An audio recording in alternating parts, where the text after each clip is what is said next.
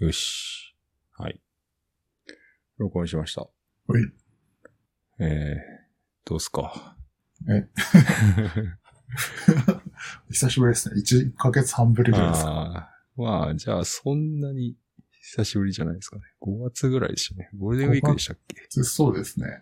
2日 ?1 日？よくわかんないけど、ああ初めの方だった気がしそうます。ですね。うん。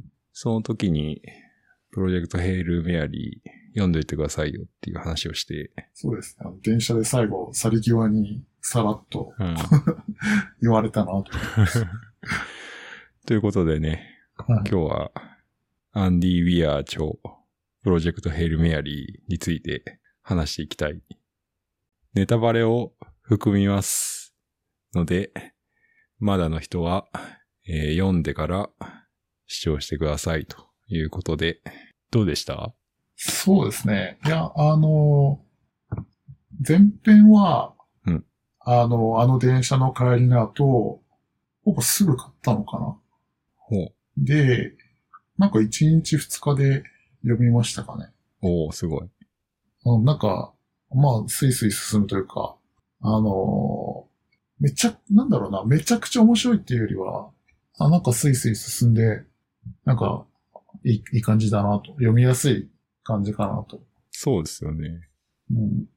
なんかそんなになんか複雑な設定があるとかそうじゃなく、なんだろうな、その、あ、これまあ、ネタバレがいいってことなんで、はいなんかあの一つ、なんか太陽を、熱を奪っちゃう、謎の生物が、みたいな話の日があって、みたいなら、なんかあの、現実と違うのはまずその辺が違うよみたいなだけだったんで、なんか結構入りやすいというか、いろんな変な設定が最初からあるような話ではなかったので、結構読みやすかったかなと、入りやすかった。ああ、まあ確かに。その物語独特の世界観とかが特にあるわけではなく、まあ結構、ほぼほぼ地球に近い感じですよね。そうですね。これどうやって振り返っていきますかね？振り返っていきますかねっていうか。難しいですね。今手元に本ああります？ああ、今、一応 Kindle で買ったんで、そのままそれを開いて、ああこれ多分上下巻合わせて30章ぐらいあるんですよ。それぐらいありましたね。なんか、なんか思ったより、まあ、二つ、二巻、上下巻だったんで、結構長かったんですけど、途中、もうちょっと話脱線しちゃうんですけど、はい。エルデンリングにハマって、ほで、途中読んでない期間が、まあ2、3週間あったんで、なんか、うん、読みやすかったけど、なんかちょっとかかったかなという感じはありますね。いや、なんか僕は、その上巻を読み終わった後で、はい。止まっちゃうのがよくわかんなかったですけどね。えーマジですか？で、上巻の最後とか、もう一番いいでしょって思うんですけど。止まった箇所が上巻じゃなくて、上巻見て、はい。下巻に入ってなんか途中で、なんか、一段落つついたところみたいな。どこだったかな？なるほど。あれさっき少しこの話の前に、ちょっとだけ見返したんですけど、はい。ロッキーが出てくるのはもう上巻の結構真ん中ぐらいでしたっけ？結構早めにと思ってる。いや、どうなんでしたっけ？確か、えっと、上巻の終わりの方にはもう出てて、なんか、そうそうそう。確かなんか、い上巻の終わりぐらいで出てくる感じだった気がするけど。終わりぐらいでしたっけ？まあその辺はなんかまあスムーズに、まあ、なんか出てきて、ちょうど今、10章の前ぐらいでなんか、これはどこだっていうことで、あれなんですよ。これ、どうやってこう話していこうかなって思っていて、話戻すんですけど、これ一章ずつ見ていけばいいんじゃないかなと思ってて、あそういうこと？どう思います？でもこれ目次なかったですね。一章でまず何やったっけっていうのをうん。追うのが辛いなって。もうざっと読めばわかるんじゃないですか？私の記憶力を舐めてもらっちゃ困ります。逆に。でもさーって読んだらわかるじゃないですか。最初の方だけ、じゃあそれやってみますか。やってみますか。でも一章は最高じゃないですか。あ、この始まり方好きですね。いいですよね。はい。なんか、謎、なんだろう、主人公もなんか、そこの、なんだろうな、小説の中の世界もあんまり分かってない状態だから、自分と、なんだろうな、あの、シンクロしやすいというか、ああ。このロボットの会話、ロボットとの会話がいいですよね。なんかね。会話？あの、2たす D は？とか。8の平方根、あ、立方根は？とか。で、この小説がいいなって思ったのは、この、この一章の一番最後が、やっぱ一番面白くなるっていうところがいいですよね。ちょっと待ってください。一章の最後。うん、毎回章があるんですけど、この章の最後が、なんか一番面白いっていうのが、読んでて、こう、ああ、次に、そ次さらに読みたいってなるなる感じですか？う、なる感じ。ああ、あまりそんな考えずやってた。いいなって思ったのは、なんかこれは、重力加速度を計算して、実験して、計算してみる。で、最後に、ここは地球ではないっていう結論になる。あ、もうめっちゃ面白いなって思いましたけじゃあなんかその本格的な、本格的なというか、まあ高校レベルかもしれないですけど、ちゃんとした科学で、なんか説明しているというか、その結論に至るところはなんか、まあ確かに、ちょっと面白いなと思いましたけど。ど。いいですね。うん2章は、一応そのまず続きの、続きは続きなんですかね。ここら辺で、ペドロは、問題が出てくる。うん。それ思い、そう思い出してるんでしたっけ？ね。えっと、で、なんか、動いている、おなんかに、何かが、黒い点が見つかる、みたいなね、うんうんうん。のをだんだん思い出すっていう感じですかね。で、自分が教師だっていうことを思い出すと。そう、なんか JAXA が出てきたのはなんか、ええ珍しい、なんか日本の。あれこれ JAXA 出てきましたっけ？最初のペトローバラインは、なんとかペトロバさんが発見したけど、なんだったかななんか、日本の JAXA が何かを発見した。太陽光が弱くなってる、太陽が弱くなってるのを発見したかったかなんかでああ、本当だ。出てきてた気がします。確かに。うん。で、でもその後あんまり出てこなかったから、ああ、ああまあ、そん、まあ、いいかと。まあ、特にそれだけなんですけど、あ3章は、あれですね。なんか子供たちはきちんとだから、あの、教師をしているところなんですかね。最初始まりの。そうですね。あの、ストラットが出てくるところですかね。うん。ここで、ストラットもうここで出てたんでしたっけ？そうですね。ここでもうアストロファージが命名されますね。うん。あ、結構こんな早かったんですね。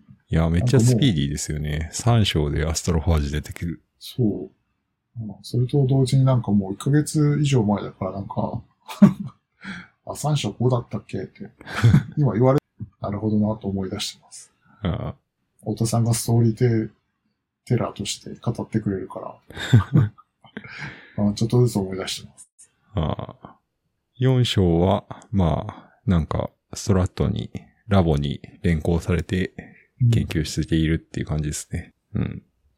なんかまあ、この人、主人公、グレースさんはいはまあ、最初からちょっとかわいそうですよね。なんかね、こう、何があるかわかんないから、とりあえず、はい。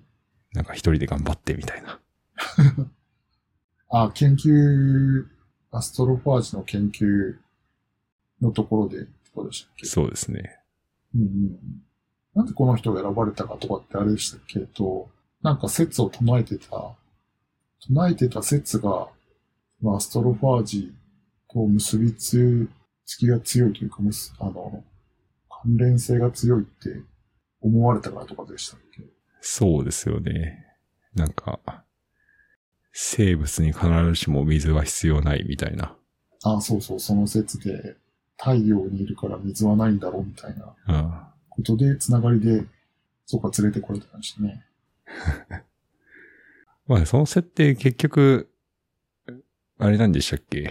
なんか、はい。後で回収されるんでしたっけ？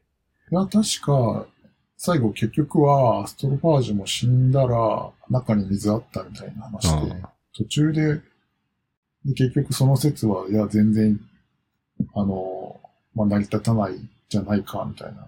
結局、あれ、ロロッキーは水必要なんでしたっけ？ロッキーを、水、あ、必要は必要だったはずですね。あ、なそうです。んか体内で、なんか水分が、高圧、高温だけど水分はなんかあるみたいな話をしていたような。あそうなんですね。あ、じゃあ、やっぱ、この人の説は、まるっきり間違っていたってことなんですかね。結局、そう、その説はどこでも回収されず、特にあの世界では正しくないとされているままなんじゃないかな。だから結局救われたのかどうなのか。うん。では次5章いきます。これ何章あるんでしたっけ ?20 何章ちょっと待ってください。そう、これ多分前半15章、後半15章なんですよ。このスピードいって大丈夫ですか？サクサクいきますか。はい。5章は、多分、実験してて、あれですね。あの、空母に連れて行かれるところですね。ああ、はい。そこでいろんな他の人に会うんでしたっけ？中国籍の空母かなんかだけど、いろんな人、いろんな国の人がいるみたいな。そうですね。うん、はい。なんか、この辺から登場人物増えてくるんで、結構 追い、追い切れなくなってくる感じがしますよね。ああ、それはありますね。最初そんなに多くなかったけど。でも、結局、最後は二人だけの話になるじゃないですか。最後あー途中からずっと。そう、階層の中ではいっぱい人出てくるけあそど、そだからなんか、あの、ストーリーに集中はできたかなっていうの。う、あなんか3体だといろいろな人が出てきて、途中出てきて、また去っていってみたいなイメージがあ、ああ、確かに。ありました。それと比べると読みやすい。あ、だから読みやすかったのかな。あと、あれでじゃないですか。登場人物の名前が割とわかりやすいとか。ああ、まあ、ロッキーとかですうもんね。ん、とライランド、ライランド・グレースでしたっけ？主人公。そうですね。うんで、この辺であれだ。あの、昏睡体制についてああ、出てくる。はい。うん。そう、なんか最初、候補者、ライランドは候補者ではなかったんですよね。うん。まあそうですね。あの、なんだ、応募ししてますもんね。宇宙飛行士を。応あ募じゃないんだそうそう。そうな、応募？あと、応募、応募だ応募じゃなくうんて、あの、なん、なんだ。応募の反対になんて言うんでしたっけ？応募の反対、えっと、応募の反対、えっと、再、なんだろ わかんないけどう。。言葉がまあ立候補みたいなことですか？え、求補人を出す方。求人を出す方、ああ、公募公募？あの、公にする簿は、まあ、応募の簿と同じです。そうですね。採用の募集というか、うん。募集をかけてますよね。うん、それには多分応募はしてないですよね。してないはずですね。あで、もう6章ですけど、あここで宇宙船が出てくると。ここで、6章の最後ですけど。あの最後の方にちょっとですね最初にあの絵があるじゃないですか。はいはい。あれだとなんか、もうザ宇宙船みたいな形じゃないですか。なんだあろうなんあの、仕掛けがあるけど、まあそれはちょっと置いといて、あの、ぐるぐる回るやつ。なんか、なんだろうな、なんか、結構昔からあるザ宇宙船みたいな感じの絵が出てきて、な なんだこれって最初思った気がしました。うん、まあでもその宇宙船がやっとここで出てくるみたいな、あ。いや、ここで言ってる宇宙船は、あれですよ。ロッキーの宇宙船ですよ。あれも出てきたんでしたっけ？はい。ちょっと待って。最後の方。ああ、本当だ。我らが隣人と遭遇したのだ。これ、ね、宇宙人出てきちゃうんだって。これはちょっと面白かったですけど。そう。なんか、前の作品、火星の人は宇宙人出てきてないですよね。い。出てきてないですね。そう、だからなんかこの人の作風は別にそういう宇宙人の人はまあ出ないんだと確かに思ってたところある、なんだろうってのは確かに思いましたね。そうですよね。ちなみに火星の人は本を読んだんですか？いや、映画見ました、ああ、僕もです本ね。読んでない。うん、読んでないはず。読んでないですね。映画は面白かったですね。なんか、サバイバルみたいな感じで。そうですね。あれも良かった。7章は、ロッキーと、なんか意思疎通を図るみたいな。うん。で、まあ、この宇宙人がなんか、明かり、明らかにこう、いい人そうっていうのがわかりますよね。いい人そう。最初、え、最初の方ですか？最初というか、こ最初の、ファーストコンタクトで。そう。あ、本当ですか？なんかあんまり、いい人そうとかそういう感じは、あ、本当ですか？うん、受けなかったけど、なんか、なんだろうな、向こうもこっちもなんか、たどたどしいというか、なんだろう。どう、コンタクトしていいのかなんか、結構探り探りな感じというか、が、ちょっと面白いなと思ったんですけど。この、最初にドライブを、こう、オンオフを繰り返してやってみて、3回短く噴出して、長く1回噴出して、最後に1回短く噴出して、みたいなのやったら、こう、同じように、同じパターンを繰り返してくれるとか、うん。なんかこう、なんだっけ、ロケットを回転させて、重力を発生させるみたいなことをやったら、相手も同じことをやってくれるみたいな。うん。なんか、そういうのからこう、いい人感が、にじみ出てるというか、ああ。そんなことを思ってましたね。結構あれですね、その、ロッキーも、ライランドも、まあ別の、整整形というか別のところから来てるじゃないですか。はい。それがこの宇宙のここの中でこの会えるっていう その確率の低い中、会えてるっていうところは、まあなんか、なんだろうな、なんか、まあロマンがあるとか。でもそれはなんか、この後うん、話に出てきてますよね。まああれですよね、その、調査したらそこの整形だけ、みたいな、その話ですよね。ああ、そう。なんで、太陽光。うん。この二人が出会ったんだろうか、みたいな。うんあその中でこのタイミングで、みたいな、なんか、まあまあ話がそうしなきゃ進まないのはわかるんですけど、まあタイミングはそうですよね。タイミングとか、場所も、いや、宇宙ってめっちゃ広い。結構あれ、最初のみ気気づいたのって結構、なんだろう、偶然的でしたっけ？え、何、何に気づいたの？あのー、相手の宇宙船？なんなんかあるみたいな。はいはなんとかスコープ？なんとかスコープでしたっけ？なんかあのい。、ペトロバスポープ？そう、それ使って発見したんでしたっけ？えっと、あ、そう。なんか、そんなやつだった気がすうんる。なんか見えないから。なんか、発見はできるもんか。この機会があれば。いや、どうなんでしょうね。でもそこら辺はかなり運だった気がしますね。うん。まあまあ、それは話、そこで会わなきゃ始まらないから、っていうのも、まああるのかもしれないけど、まあまあ。なんかちょっとそこが気になって引っかかった感はちょっとあったんですよね。ああ、そうっすか。気にしすぎっちゃ気にしすぎなんですよ。お話、物語なんだからとは。まあ、まあなんですけど、ちょっと気になった。っていう。で、この後ロッキーとのやりとりが始まるんですけど、まあロッキー頭いいっすよね。うん。なんか両方、すげえな。まあ、いや、ここまでスムーズに意思疎通を取れるように、意思疎通というか、うん。相互に理解できるような、まあ、あの、相手のことをすげえ観察してるんだな、みたいな。これでもなんか、アクションを最初に起こすのは、このロッキーの方なんですよね。なんか送ってくるやつでしたっけ？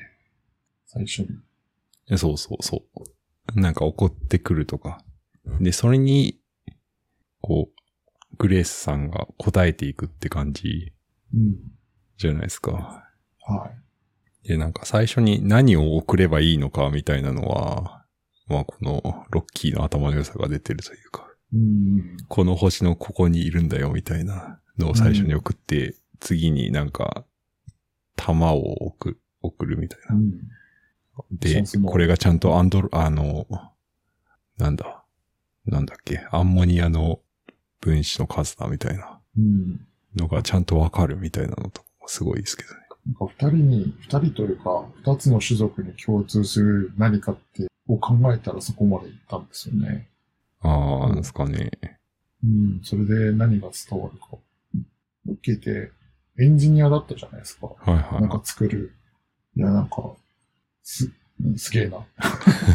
なんだろう。そうそう、教養がありますよね。相手に何が伝わるか。うん共通する知識とは何かみたいなの考えてそうしたのか。あなんか、人が、人間が送って、あの、宇宙に送った、何か、何でしたっけ？ダヴィンチが描いた絵みたいなのあるじゃないですか。あ。なんか、金属板に彫ってみたいなやつですか？人間がこう、大の字になってそこに丸が書いてあるみたいな。丸で。はい。伝わります？いや、あの、え、ダヴィンチの絵は、あいや、わかりますよ。あれもそういう意味で、なんか人はこういうもので、みたいなのを考えて、そういうのを送ったのかな、とか。あれ？あの絵を送ったんでしたっけ？なんか人の全身、裸でなんか大の字を、え大の字というか、まあ、手を広げて立ってるみたいな絵じゃないでしたっけそうでしたっけ？ちょっと丸、ま丸で囲まれた。なんて言えばいいかわかんない。なんと、なんて言えばいいんだろえーそれを送ったっていうプロジェクトがあったんですか？う。なんか宇宙の、あの地球から太陽系を、より外になんかメッセージを物理的に送るのになんか送ったみたいな。えー、なんかもっとシンプルな絵を送ってたような気がしますけどね。本当ですか？あ、じゃあなんか勘違いしてるかもしれない。でしょう。いや、なんか、便利な物質によってトンネルが作られて、うん。この物質が便利すぎますよね。これ、そうですね。なんか、何でもいけ、何でもいけちゃうというか、うん。夢の材質というか、めっちゃ便利ですよね。こういうのを書く人って、例えばこれは今、キセノナイトだから、キセノンでしたっけ？気ガスかなんかでしたっけ？はいはい。それの、なんかまあ、物質化したものってイメージじゃないですか。はい。作者の人、こういう小説書く人ってめちゃめちゃなんかいろいろ調べてから書くから、なんか一発なんかそういう可能性を感じたのかなと、キセノンにちょっと思いました。どうなんでしょうね。うん、なんか、すごい事前調査とかしてるイメージが、小説とか書く人には、なんだっけかな。司馬遼太郎が一冊歴史の本を書くのに、古書店を一店舗丸々買い上げたみたいな話を聞いたことがあって、へ。あ、なんか、本を書くのにそこまでめちゃめちゃ調べるっていう小説家に対してはそういうすげえなっていうイメージが勝手に持ってて。あなので、このキセノナイトっていうのが出てきて、あキセノンにそういう可能性がもしかしたらあるのか、それを感じて書いたのか、なとか適当に妄想してました。本当に実現可能なのかどうかっていう。うん、なん、そう。あまあ今実際ないからできてはないと思うんですけど、なんかの一つ問題を解い解いたらというか、なんかワンチャンこう、すごい物質になる可能性を感じたのかなと いう妄想をめちゃめちゃ、なるほど。めちゃしてました。その便利なキセノナイトで作ったトンネルを通って、まあ、ロッキーが来まあなんか、最初に時計の交換をするんですよね。うん。まあいいですね。時計と数字ですよね。やっぱね。そう。それで、なんだろう、通じ合えるというか、理解できるのがまあすごいな。いいですよね。うんで、ロッキーは六進法を使っていたっていうね。六進法か。イメージはつかないですね。どういう？うーん。でも、六進法は六進法であるとして、はい。ただ二進法の概念も多分あると思うんですよね。二進法。うん。二進法の概念もないのかな。いや、まあでも六進法があるんだったら二進法もあるよな。まあ数をどこまでその概念としてなんか、なんて言うんだろう。細かく、細かく、なんだろう。学問としてやってたりとかするかによるのかな。まあ、何、なんと言えばいいのかわかんないですけど。そのロッキーたちの宇宙船がコンピューター、あれコンピューターないとかでしたっけ？ああ、そうか。コンピューターないんだっけ？そう、なないって言ってたかもしれない。結構、なんかローテクなイメージがあって、時計もそんなにハイテク、ハイテクしてない感じじゃない？でしたっけ？これなんで置いてるのかよくわかってないですけど。うん。その説明あんまなかったですね、確かに。うんうんなんか、規制のないとがすごすぎて、なんか全部あれで済んでる感じがします。確か10章って、えっと、二人が直接会って、意思疎通がある程度できたみたいな感じでしたっけ？に。そうですね。うん。なんか、見た目が、あれなんですよね。はい雲っぽいんですよね。そう、見た目のイメージが、うん、なんか私もその雲っぽい。けどなんか腕5本、5本でしたっけ？そうですね。腕が5本って書いてある。そう、奇数っていうのはなんか、どういう、あれなんだろうって全然イメージがつかなくて。うん顔があるのかないのかはよくわかってなくて。確かにこれ見た目のイメージがね。そう。なんか亀の甲羅みたいなのがあって、そっから手が5本みたいなイメージを買って持ってた。これ手が5本なのに6進数使ってるんですね。ああ、確かに。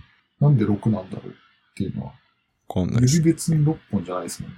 指の数が書いてあったかもう6本あるみたいな描写はなかった気がするので、な。ああ。言われてみれば不思議ですね。6、極進法。じゃあやっぱ人の指が10本だったから10進数を使っている説っていうのはなんか間違いなんじゃないかっていう。この、あ、人間がってことですか？人間が。人間が使ってるのはいいんじゃないですか？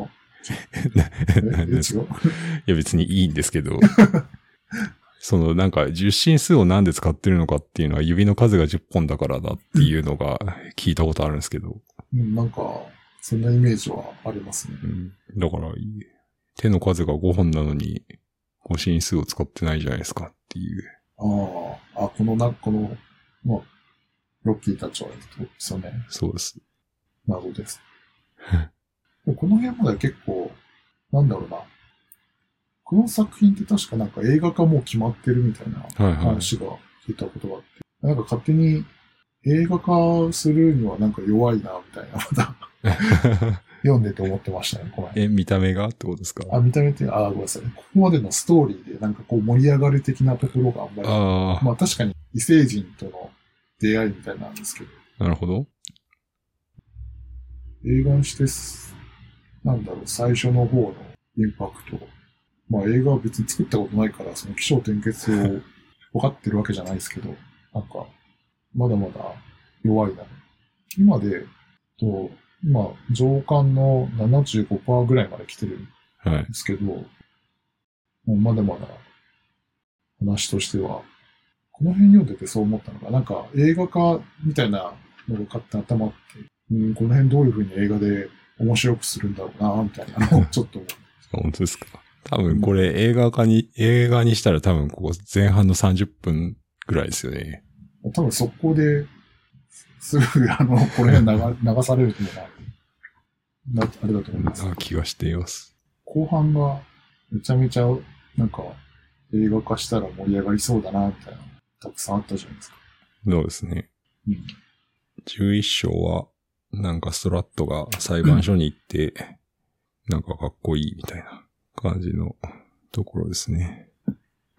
10今11章でした。11章、12章。なんかこの作品ブリトーが出てくるんですけど、ブリトー、ああ、はいはい。ブリトー知ってました？名前は知ってましたよ。本当ですか？うんあ全然知らなかったですか？いや、あんまり知らなかったですね。う んググりました。なんかコンビニ行ってブリトーを買ってきました。ここからブリトーを始め、うん、え、なんか、こう、なんだ、食パンになんか蜂蜜を塗った食べ物かなって思ってました。ああ、なんか包むものみたいなイメージありましたけど、そうなんですよね。うん、そう今ググると、なんか全然イメージ違うな、確かに。そうなんですか。あ うん。なんか、ああ、いや、なんか春雨、春雨じゃないや、春巻きっあぽい具がなんか具沢山のやつも。なんかもう全然具沢山のイメージじゃなかった。ああえ、で、食べたブリトー美味しかったんですか？まあ、普通ですね。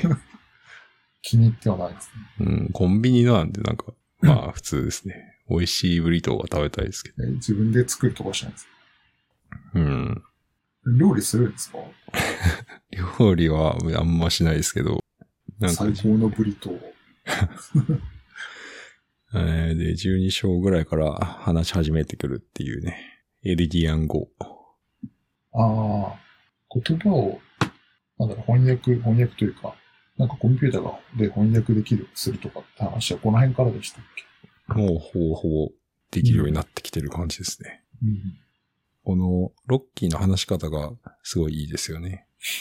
うん、僕は質問する、なんとかみたいな。なんとかかんとか質問みたいな。うん。で、まあロッキーも一人ぼっちだったっていうね。ああ、うん。あ、そうか、もうこの辺ではそれが分かって、はい。なんでしたっけ？分かっですね。うん。13章。なんか、そう。ここは、あれですね。監獄みたいなところに行って、あの、博士をああ、よ呼んでくるっていうところですね。電気め、電気というか、アストロファージめちゃくちゃ増やせる人でした。ああ、そうそうん。う。なんか、その、うん。監獄に行くときに、いや、ここではちょっとルールなんで、みたいな。あの、ボディチェックさせてもらいます、みたいなはい。こと言われて。でもストラットは、いや、なんか、いや、そういうのいいから、みたいな感じで、入らせてくれ、みたいなこと言ってて。で、ちょっと揉めて、まあ、しょうがねえか、みたいな感じで入っていくときに、なんていうか、うん、グレースが、いやいやいや、あなたが嫌な奴になるたびに、私は世界を救っているという看板を振りかざすのはいかがなものかと思いますよ っていうこと言ってて。これはいい、いいセリフですよ。面白い。これ、Kindle、僕も Kindle で読んでるんですけど、線が引っ張ってあります。あ、線引った、引いたんですか？線引きました。これはいいですよね。うん。でうん。まあ、この韓国の中に入っていた人が、アストロファージをめちゃめちゃ増やしと。うん。はい。ここでエネルギーに目処がついたんですよね。じゃあ、あの、宇宙、宇宙船のうん。移動するのに。なんかいいですよね。こう、一つ一つ問題をクリアしていく感じとかいいですよねあ。そう、それは思いましたね。なんか、宇宙船の、その、医療システムがとか、はいはい宇宙船自体の構造がとか。燃料がと、あとエンジンがとかね。うん。確かにこの辺好きですね。そういったか、あの、ちょっとずつ問題が解決していくというか、できていく感じが。すごいですね。いいですね。次は14章ですか？14章は何でしたっけね。えーっと、なんだろこう、アストロファージが燃料に使えることがわかる。う。ここでエネルギーをアストロファージから実際に抽出して出てエネルギーとして使うかみたいなのああ。でしたっけナンスワクレール、ウクレールか。うん、なんか全然思い出せない。俺もう超思い出せない。今14章って言いましたっけ？14章、はい。あ14章です。?14 章。14章。正直な13章。話、あれですか？まあ、これに限らず、い読んだ本って結構覚えてますか？内容というか。いや、あんまり覚えてないですけどね。でも小説はでも割と流れぐらいは覚えてますよね。流れも結構忘れること多いから。あ なのでもう一回読めるっていう あ。なるほど。のもあるんですけど。14章はなんか気候パターンが変わって大変なことになりますみたいな。北極だか南極だかの氷を溶かしてあ地球温暖化を促進、もうちょっとうん回しにしますみたいな。あ、ありましたよ。ちょっと思い出した。あああの気候学者の人はちょっとかわいそうですよね。ルクレール博士が。確かにそうですよね。その逆を研究、研究というか、うん。温暖化をさせないようにってしてたのに、温暖化させるように、なんか、仕向仕向けられるというか、せざるを得なくなるうんこ。とですよね。そうですね。で、なんか、まあ、ロッキーが自分の船に来るみたいな。うん。入ってくるみ、入ってこれるようにするみたいな。ここで上巻終わりって感じですね。この時でしたっけ？ロッキーのところの、なんだろう、科学レベル、レベルと言ったらですけど、はいはなんか、地球、地球というか、まあ、グレースが持ってる知識と結構偏りがあって、い。あ相対性理論がないとか、あ。なんかあの放射線の考えがないとか、そうですね。なんか目が見えないんです。目が見えないというか、見るという概念というか、そもそもその見る目と、目みたいな器官がないとかでした。うん、確か。ロッキー。なんか音を聞いてみたいな描写があった気がして、あまり見るというものがないから、その、なんだろうな、なんか音、音じゃないや、光とか波みたいなものを、なんか赤外線もそうですけど、なんかそういう放射線、なんかいろいろそういう電波とかも、こんなに気にしない、気にしないというか気づかない種族だったのかなっていう。この辺でなんかそういうのが会話見えるというか、そんな描写があったような。ああ。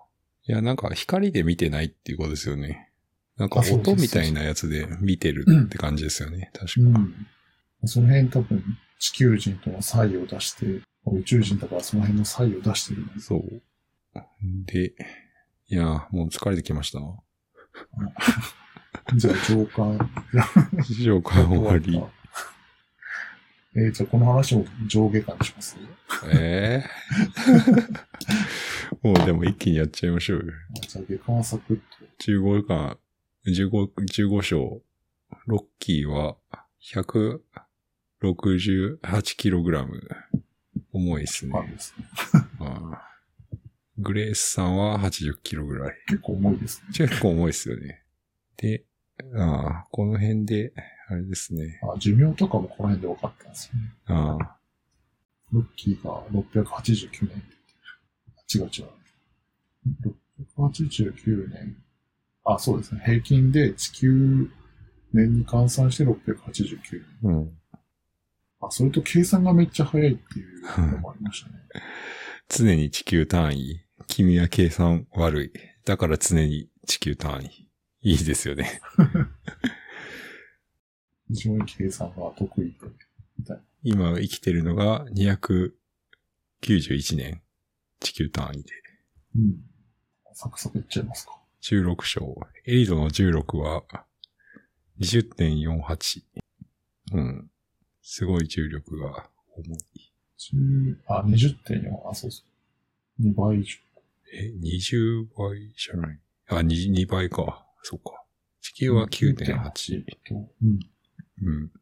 うん。うん。本当に宇宙人がいて、意思疎通できるようになったら、こういう会話になるんだろうかっていう思いますね。会話、そう、なんだろう、概念というかなんか、どうなんですかね。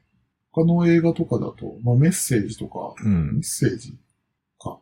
なんか、ねあの、メッセージを見たときには、このコンタクトは宇宙人が地球人になんか未来を見せるみたいな描写があって、はいはい。その未来を見せることで、まあ、宇宙人は自分たちの危機をなんか伝えてるみたいなっていう描写があって、はい。全く意味がわかんなくて。最初。なんちゃこれ。メッセージはなんか、あれですよね、記号的な？まあ、なんか図形的な言語みたいなことも言あ、ってましたよね。あ、言語はそうですね。はい。あの、あれ、合ってますよね。メッセージちゃんとバカ受けのやつです、そうそう、バカ受けのやつ。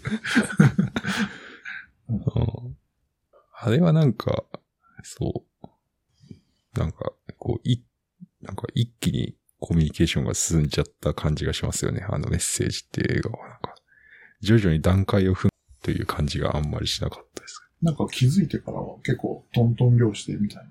うん。なんかあんまり昔に見たから覚えてないですけど。うん。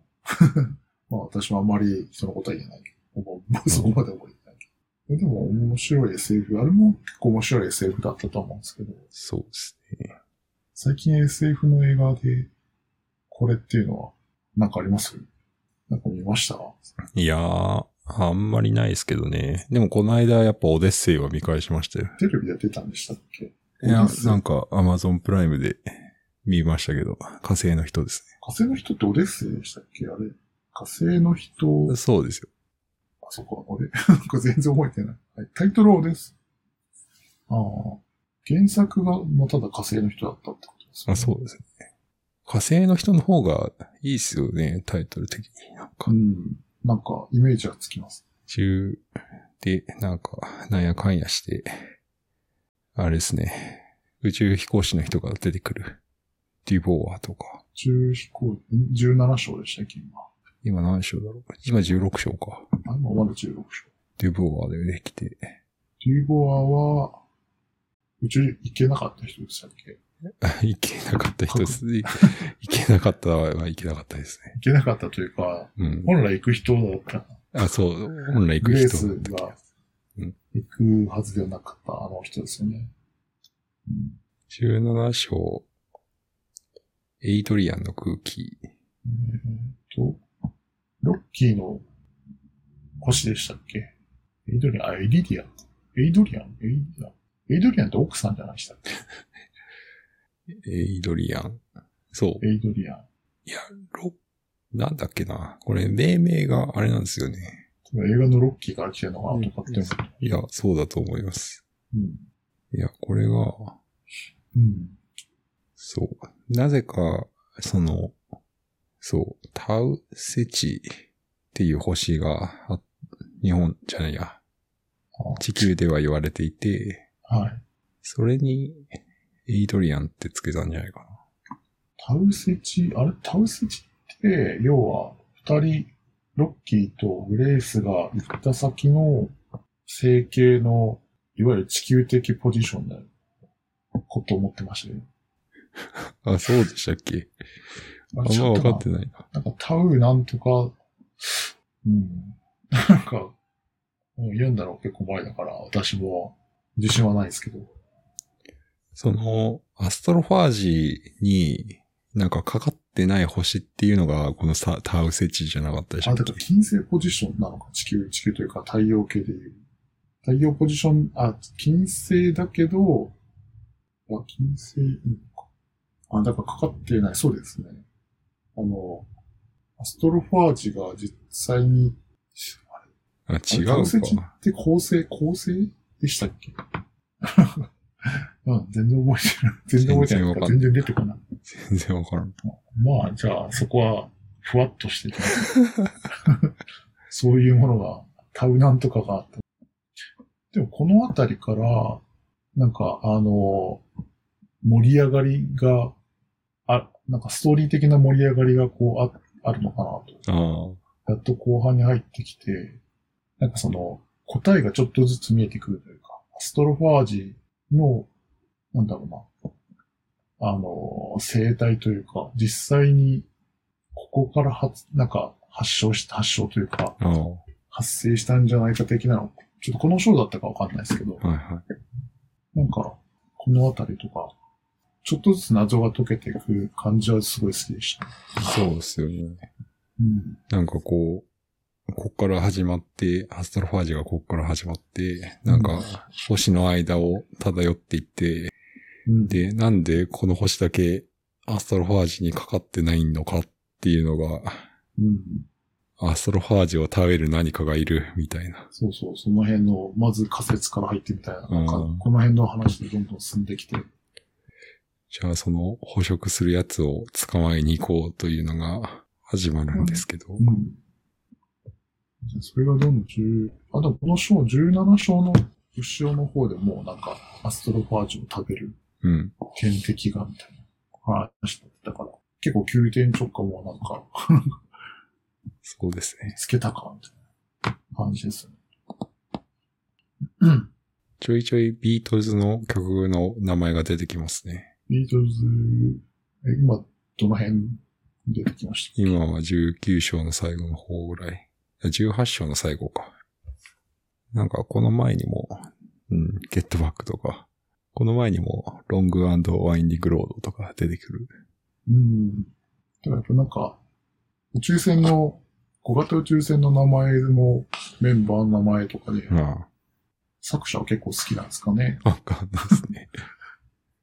ヘイルメアリーでもなんか違いましたね、意味が。おー。これはあれですよね。なんか、アメフトかなんかのロングパスみたいな。うん。結構アメリカ、アメリカというか、なんだろう、英語圏の人には通じるあれなんですかね。言葉なんですかね。ああ、どうなんですかね。もうヘイル・メアリーでググると大体この作品が出てきちゃうから、あんまりわかんないですけど。あ、で、この後なんかすげえ長い鎖を作るんですよね。そう。何キロみたいな。10km。いや、もうこれ作れちゃうのか、みたいな。規制のないとですよ。規制のないとですよね。規制のないととロッキーです。てか、ロッキー便利すぎますよね。何でも作れちゃうじゃんって思って。これが若干、こう、物語的にチートっぽいですよね。ああ、それは確かに思いましたけど。まあでももう、えっ、と、2冊目に入ってるからサクサク進まなきゃいけないから。仕方ない。仕方ない。ちょっと、はい メタ的に考えました、ねで、ここが多分あれですよ。映画的には一番盛り上がる感じじゃないですか。あ、それは思い映ました、像的には。あの、この多分出来事は、はサンプラーを落として、い。うん。捕まえて引き上げるみたいな。うん。うん。で、この後トラブルがあるんですけど、そう、そこ、このトラブルのところもなんか、あ、これは映画化したら盛り上がりそうだな って、めっちゃ思あってましたよ。あ、あれでしたっけ？ぐるぐる回っちゃうんでしたっけ？ね。ぐるぐる回るのもあるし、はい。あの、アストロファージョの天敵のやつが、あの、貯蔵庫にうん。行っちゃって、そうですね。なんかトラブってみたいなとか。タウンメーバーが。あそうそう、それ。多分。で、燃料が全部なくなるっていう。うん、全部じゃないか。一部なくなっちゃうのか。結構な量なくなってたような気がするんで、なんか、あ、そんな早いんだ、みたいなのが思いましたけど。そうですね。ていうか、これあれですよね。ぐるぐる回っちゃうところが、まあ、結構やばかったですよね。結構やばい時間か。かってるとかですよね。あので、なんか、やけどしたりして死にかけるっていううん。のが、まあ、まずあって、その後ですね。ああ。で、なんか、あはいそう。で、ロッキーもなんか、やけどして、瀕死みたいな。あ、グレースの領域に、うん。で、酸素で燃えて、なんか、やばいみたいな。こう、なんかこう、仲良くなっていく感じがありますよね。仲良くなっていくというか。あトラブルを乗り越えて、はいで、熱い展開ですね。うん。タウメーバーが、タウメーバーの名前がつく。うん。で、このタウメーバーが、今度は、そそう漏れて、う、漏漏れてれて、というか、うん、燃料とか食っちゃって、うん、やばいみたいやばいみたいな。で、なんか、その、燃料タンクごと作っちゃうっていうね。な。燃料タンクごと作ったんでしたっけ？うん。燃料タンクダメなやつができちゃったから、もうダメだ、燃料入れられない、帰れない、みたいな。ああ、絶望だ、みたいなだったら、なんかこう、キセノナイトでロッキーが作ってくれて、これ作ればいいよ、みたいな。うん。解決、みたいな。ロッキーチートのもと。いやー、もうロッキーがチートですよね。いやー、もうダメだ、死ぬ、みたいな。ああ、もう終わった、みたいになったら必ずなんかロッキーが、いや、これやればいいよ、みたいな感じで解決してくれるっていうのが何回かありますよね。なんかロッキーとキセノナイトのチートか。ね、そうなんですよ。大体その二人がね、解決しちゃうっていう。トラブルで困って、うんなんか人間世界の何かでは、まあ、解けないもののような状態になったら、もう全部 ロッキーとキセノナイトでみたいな。うん。そんな感じはありました。そんな感じです。24章。あ、もう24まで来ました。もう24章まで、わーっと見てますけど、なんか、うん、そう。で、タウメーバーが燃料タンクに入って、やばいっていうのがあって、あで、タウメーバーが、あと、窒素がある環境で生きられないみたいなのがある。うんうん。それを、なんか、ううまいことやって、進化させていくっていう。すげえ学者、学者っぽいというか、科学者っぽい手法で、ああ。生存、あの、進化を促してみたいなんですよね。タウンウェーバー35。うん。これなんか、こう、なんていうんですか。AI を学習させている感じ、ぽい感じが僕はしていますけどね。なんか、世代を重ねるとどんどん良くなっていくみたいな。ああ、あ、世代、ああ、なるほど。エポックがなんとかで、みたいな。ああその確かにその、なんか、聞いてると、なんか、なんとなくイメージがつきます。確かに。で、なんかまあ世代が増えるに従って、その窒素があっても生きられるようになるっていううん。ことですが、まあこれもまた、この後のトラブルにしたら、なんかね、繋がる感じですね。ああ、そうですよね。規制のナイトを使ってたっていう。ああで最後まで完璧な物質だと思ってたら、思ってたらみ、たいな。うん、実は。実はね。でも最後の割り方を、あそういくんだっていうのはちょっと思いましたけどね。もうなんかいきなり最後、なっちゃう。まあ、最後だから、まあ、後でまた話しあましょ 後で話しましょう。はい。で、無事なんか、あ、そうそう、タウンネーバー農場を作って、で、なんか、ウォッカで乾杯して、まあ別れるって感じですよね。う。うん。はい。で、やっと帰ろうっていう感じで別れて帰ったっていうのが25章の最後あたり。26章は、うん。まあでもここから4年ぐらいかかるのか、みたいなことなんですよね。そうですよね。で、食べ物がやばいみたいな。うん。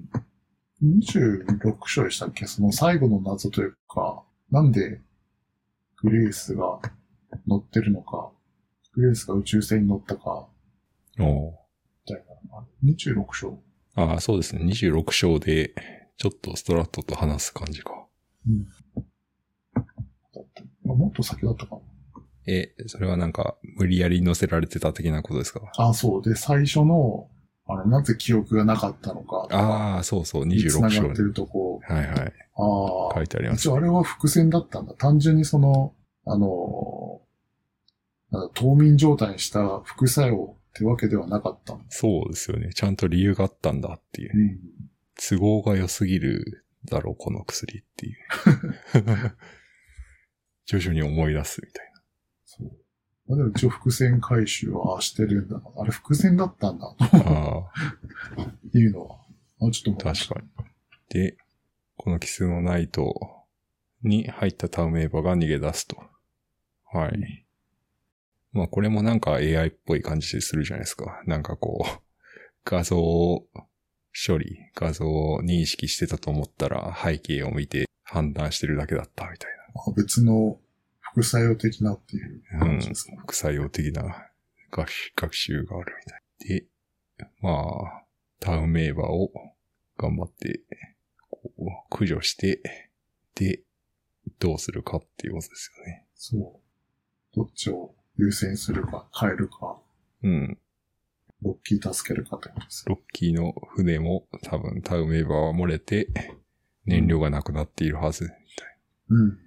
でも自分は、まあ、助けに行くか、このまま地球に帰るかっていう葛藤がね、ありますね。いいですね。この葛藤はいいですよね。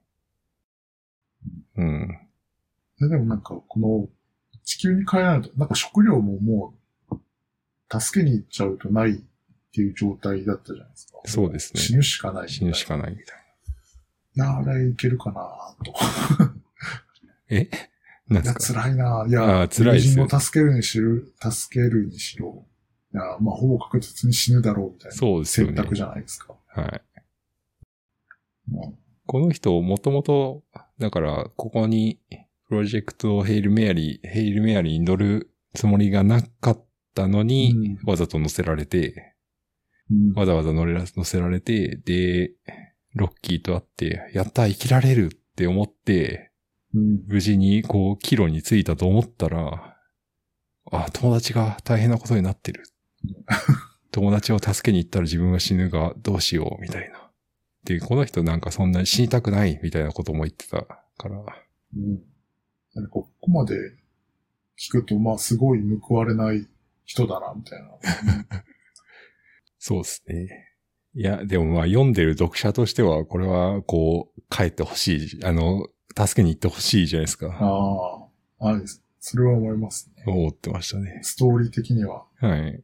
行くでしょって。思ってましたね。うん。まあでも助けに行くにしても結構大変っていう話がありますね。広い宇宙の中で探すのは結構大変ですよっていう。そう、結構離れてから気づいたんですよね、確か。もうエンジン結構かけてたってぐらいだから。そうですね。計算でだいたいこの位置にいるだろうみたいなのを出しつつ、うんなんかあの、ペトロバスコープをちょっとずつなんかずらしてみるみたいな。ああ、やってましたね。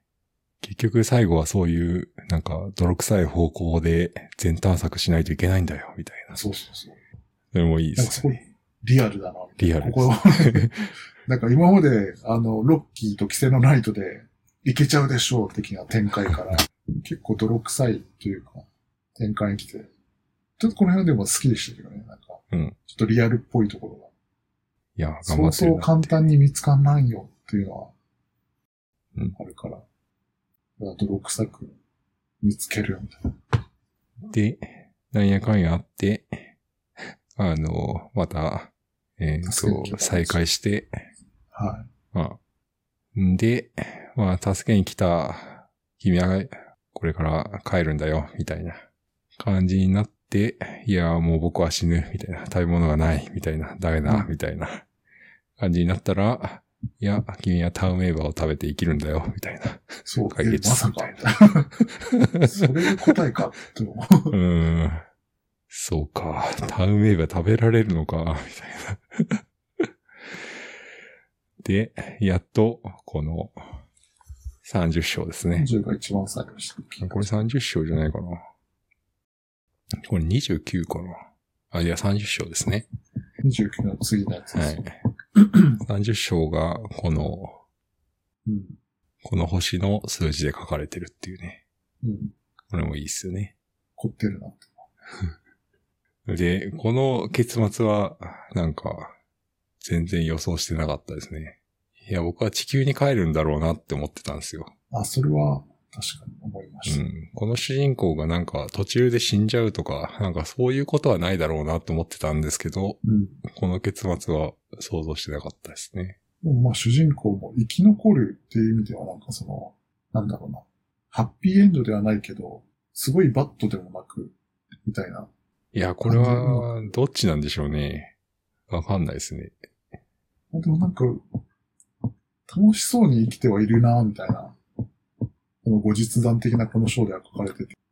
いや、まあなんかハッピーに近い方なのかなと思いました。いや、そうですね。うん。ね、グレースさんが、この、エリディアンに、エリディアン？エリ、エリディアンでしたっけ？この、星に住んじゃうっていうね。確かにちょっととんでもな、とんでもというか、とんでもないまさかな。エンディングですよね。はいしかもこの星でちゃんと先生をやっているっていう。そう。生きていけるんだ、みたいな。なんでしたミーバーが自分のうん。細胞からなんか、細胞でしたっけ？その、遺伝子から作り上げたみたいな。細胞を培養してもらって肉を作って、それを食べるみたいな。すごい発想だなと思いました。で、まあそこで、こう、地球もなんか救われたっぽいぞっていうのがわかる。うんうん。うん。一応ハッピーエンド、地球的にもうん。ハッピーな。でもなんかこう、このグレースが帰りたいと思ったらいつでも帰れる用意はあるんだよみたいなことをロッキーが言うじゃないですか。はい。でも、うーん、まあどうしようかなみたいな感じで。なかなかこの星にいても、まあ、ある程度幸せというか、そうですね。こっから帰るにしても、すごい時間かかるし、結構なもう年になってるんでしたっけ？多分70何歳とかじゃなかったでしたっけうん。ですよね。だから、まあ体力的にも厳しいのもあるし。っていうか、あれですよ。なんかあの、まあ、まあ、帰ってこれないというたびに無理やりこう乗せられて送り出されてるわけじゃないですか。はでもその、そういう人が地球に帰ってきた時にどうなるのかっていう問題がありますよね。うん。どう、ああ、また想像つかないですよね。一応英雄的な扱いは多分すると思うんですよ。なんか政府とかそういう。うん。感じになるのかもしれない。ただやっぱストラットとかそういう実際に決断を下した人は、なんか、辛いことになりますよね。そう、いたたまれない。そう。ストラットがなんかね、いまいち救われてない感じの終わり方ですよね。うん。なんかその、冷徹な一応、地球にとって一番いい判断うん。をどんどん下していっただけの人、だけの人って言ったらあれですけど。そう。まあそういう意味ではなんか最後に地球が救われたっていう描写があることだけが、こう、唯一の救いで、ああ、成果というか、うんそれで、これがうまくいか。かなかったとしたら、もうストラットを救われないですよね。うん。ここまでやっておいてっていうのがありますうよね。ん。でっていう意味では、まあ、最後、救われたんじゃないかっていうのはなんか、垣間見えるというか、うん。あるかもしれないですね。ここでなんかその、グレースが地球に帰ってしまったら、多分ストラットと会わないといけないじゃないですか。多分会うのか会わないかわかんないけど。